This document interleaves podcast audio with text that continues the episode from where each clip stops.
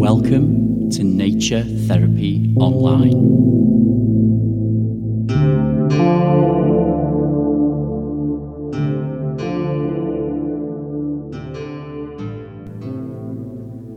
Hello, friends, and welcome to episode six of Nature Therapy Online.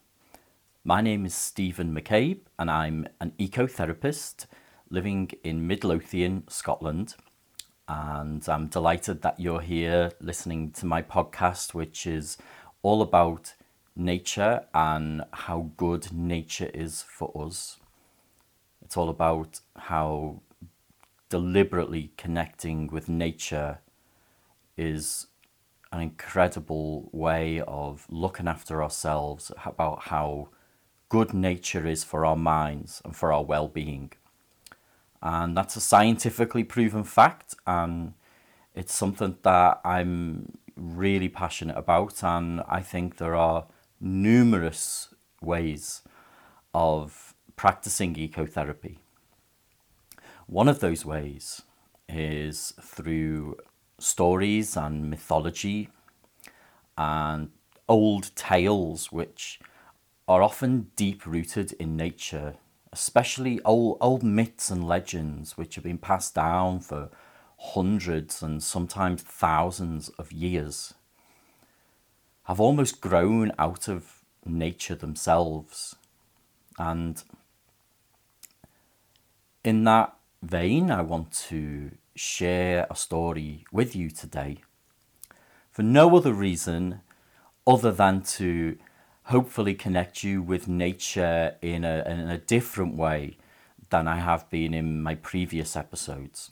And after this episode, I would like you to then go off and find uh, an old nature myth, preferably from your region of the world and just read it and go for a walk and reflect on how this myth may have grown out of the nature around you. So, the story I want to tell you today is a story that came from my own mind, but has been inspired by the nature where I live and also strongly inspired by Scottish mythology in more in a, uh, in a more general sense. And the story I call the nature twin. So deep in the South Esk Valley, in the Midlothian area of Scotland, there is an ancient woodlands and even to this day, it's an ancient woodlands, which is actually quite miraculous because there are so few areas of Scotland left that have this kind of nature. So much of it has been destroyed. But back when my story happened, deep down in the forest, in the middle of January, the middle of winter, there was a soft dust of white snow over the ground, down near a little river and an old stony bridge where two yew trees stretch over the river. And underneath the snowy ground, underneath the ground lies a child. But the child is alive its stomach is going up and down, receiving oxygen. And the child can feel the oxygen going in and out of his body. And you might wonder how is this child able to breathe? He can feel his stomach pressing against the, the soil He feels the soil against his face, but the child is alive through one of these incredible yew trees. You see, the child is being met by the roots of the tree, which have leaned over and plugged their roots into the child's belly button, and the child is lying there in this dreamlike state. He doesn't quite know that he's alive, like us when we're in a deep sleep. And our whole experience is this blur of vision and, and colour and, and memory and hallucination. And while he's lying there and his stomach is going up and down, he remembers through his dreams his mother. His mother who loved him so much. And this small boy had ginger hair and freckles, and his mum used to tell him how much she loved his ginger hair that the other children bullied him for. And when he liked to play with the girls and skip with a skipping rope and plait his mother's hair, all activities which most people regard as girls' activities, his mum appreciated it and she encouraged it and she said, You just be yourself, my son. I love you how you are. Well, his dad, on the other hand, was a completely different story. His father told him to behave like a real boy. His father made no secret of the fact that he was extremely disappointed that this child liked to play with girls and this child liked to skip and this child was interested in hair, in plaiting hair, washing ladies' hair. The child lies under the ground, and in his dreams he remembers his mother dying and leaving him with his father. Somewhere in his dream, he's aware that his father ended his life and buried him here in the forest. But when this child was buried in the forest by his drunken father, the most amazing thing happened. You see, this was nine days previous. And the forest was offended that such a horrible thing could happen. And this is when the yew trees spread their roots and plugged their roots into the child's belly button and began to give him oxygen and bring the child back alive. But now the child is lying underneath the soil and he's coming out of his dream like state. His whole system is desperate to gasp fresh air, is desperate to come out from underground and feel oxygen again. And something in his body with this wet soil, this wet winter soil that's been covered in snow for weeks, is telling his body that it shouldn't come out because it will be so cold, but he has to. And just at the moment when his eyes begin to twitch and his mouth is about to open to try and take in a gulp of air, over ground, a beautiful fox comes running over and digs a hole in the exact spot where the boy's face is.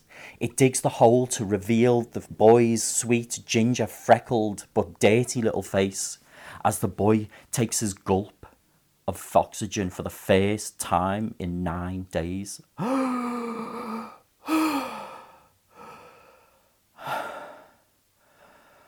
boy opens his eyes and sees a fox's face. The fox scurries away, his job done, and the boy, not knowing what on earth was going on, pulls himself out of his shallow grave. He looks up at the huge trees reaching up into the sky, these huge redwood trees. He looks up at the grey sky, the snow that's falling down. It's so cold. He pulls himself up and out. He's wearing some kind of rags that he doesn't recognize. And he puts his feet onto the snowy ground. This place is covered in trees. He's never seen so many trees. But he begins to move. He just knows he has to move. He's so thirsty. He picks up the snow and he eats the snow to quench his thirst. Some driving force in him tells him to move over the bridge and shaking. His bare feet, like ice, they feel like they could drop off. He just walks with some kind of determination. even though this whole experience is so disorientating and frightening and strange, he moves over the bridge over the old river. He follows the river for a short while until he comes to the place where he stops, the place he knows he needs to be. He needs to drink something nourishing and he needs some warmth and he knows he's found the place. In front of him, there is a green hill, probably about the size of a small house, with a small door at the front. This green hill is almost like a piece of spring in the middle of this winter wonderland. It's like not a drop of snow has touched this hill. And as he's looking over, not really contemplating how strange it is that this hill is so green and untouched by the snow, the door opens slowly in front of him as he stands shivering. And out comes a woman dressed in green with the moss of the earth forming a dress. She has thorns in her hair with small crystals in the thorns. She has beautiful dark brown skin and long flowing black hair, and she looks at the boy with a very stern and serious look. And she says, Something has happened to you, child, that shouldn't have happened. You come with me, child. Come inside. I will put this right. My forest has been offended, and so have you. So come inside. The boy goes inside. And inside, I'm going to leave this to your imagination. But you see, this woman was the fairy queen of Scotland, who so many negative tales are told about in Scottish mythology. But you see, most of those tales have been told by men. And they have their own version of events. The Fairy Queen of Scotland looked after this boy.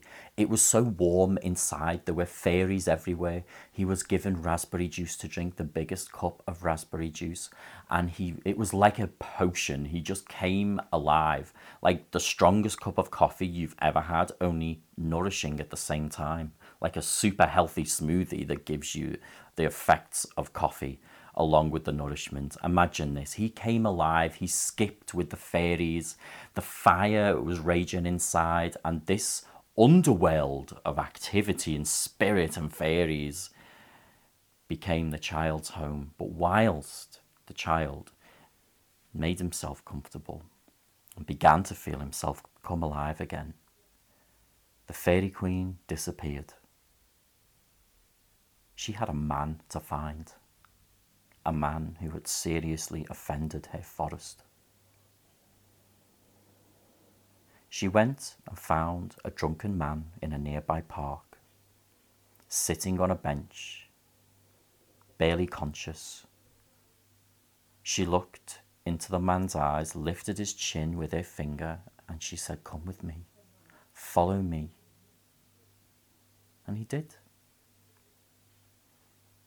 Part of him was so drunk he didn't know what was actually happening. The other part of him thought, This is the most beautiful woman I've ever seen. The part that was barely conscious, that is. And the other part was put under a spell, but she didn't have to put much of a spell under because when you're as good looking as the Fairy Queen of Scotland, that's a spell in itself. She led him into the forest. And as he followed deep into the forest, not knowing where he was or what was happening, but just that he had to follow this woman. All of a sudden, he realised what where he was and what was happening. The fairy queen turned around. She stopped leading the way and she turned around and she put her hands on his shoulders and she looked sternly and she said, I know what you've done. You have been extremely offensive and you're going to put it right. At that moment, the man put his hands over his face like the most blinding headache he'd ever had in his entire life. He could hear in the sound of the wind his child crying when he killed his child. He looked down at his feet in the slushy mud, the snow that would mixed in with the mud, and it looked to him as if blood was coming out. He remembered his wife. He realized all of the awful things he'd done, and as this was going through his mind, he looked over towards two yew trees. And over at those yew trees, he saw a man who looked just like himself with a boy lying on the ground. He walked without thought. The Fairy Queen was watching the whole time. He walked over to the man who was like his twin, only behind his eyes he had these grey clouds instead of pupils. And he could see this man had just killed this child and was about to bury him, but he put his hands around this man. He put his hands around this darker version of himself and he killed this man and he placed this man down into the shallow grave that he'd prepared for his son.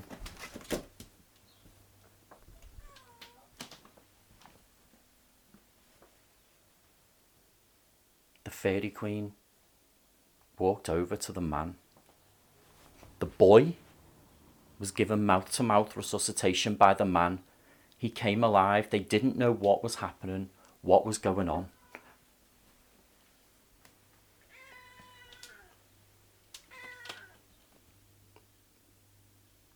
They both heard a cat in the forest. The fairy queen pointed to the cat that led out the forest, and the man and the boy followed.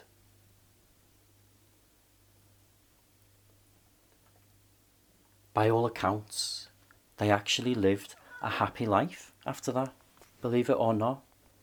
They forgot what had happened, the evil had gone, and it was put right in its own way.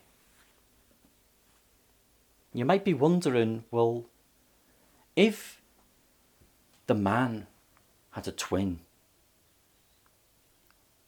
And his twin is buried in the forest, his darker twin. And he went off and lived a happier life. Then what about the twin of the small boy who came out of the grave? What about his nature twin? Well, rumour has it if you go to Scotland into the South Esk Valley, valley, sorry, down in the middle of January. The weather has to be just right. There has to be a light dust of snow on the ground. And if you manage to go there at exactly the right time of year and you go and find a small green hill that is not touched by snow, you can press your ear against that hill. And inside you can hear the laughter and the giggles of a small ginger boy who's skipping and drinking raspberry juice and plaiting the fairy queen's hair. And that is the story of the nature twin of Scotland. And I hope you enjoyed my story, folks. I hope it connected you with nature somehow. I hope that the cameos from my pets were bringing something extra rather than taken taken away from the moment. My village all of a sudden came alive when I told that story, which was interesting. it's usually a very quiet place. Um, what I would just like to say while you're here is if you would like to work with nature with an ecotherapist and if you would like to have a look at my website and see the various services that I'm offering to help connect people with nature in a personalized, tailored way, you can find me online at naturetherapyonline.net. So, I hope you've enjoyed the episode and it's lovely to connect with you wherever you are I hope you have a great week ahead. You take care and bye bye. Visit me online at naturetherapyonline.net.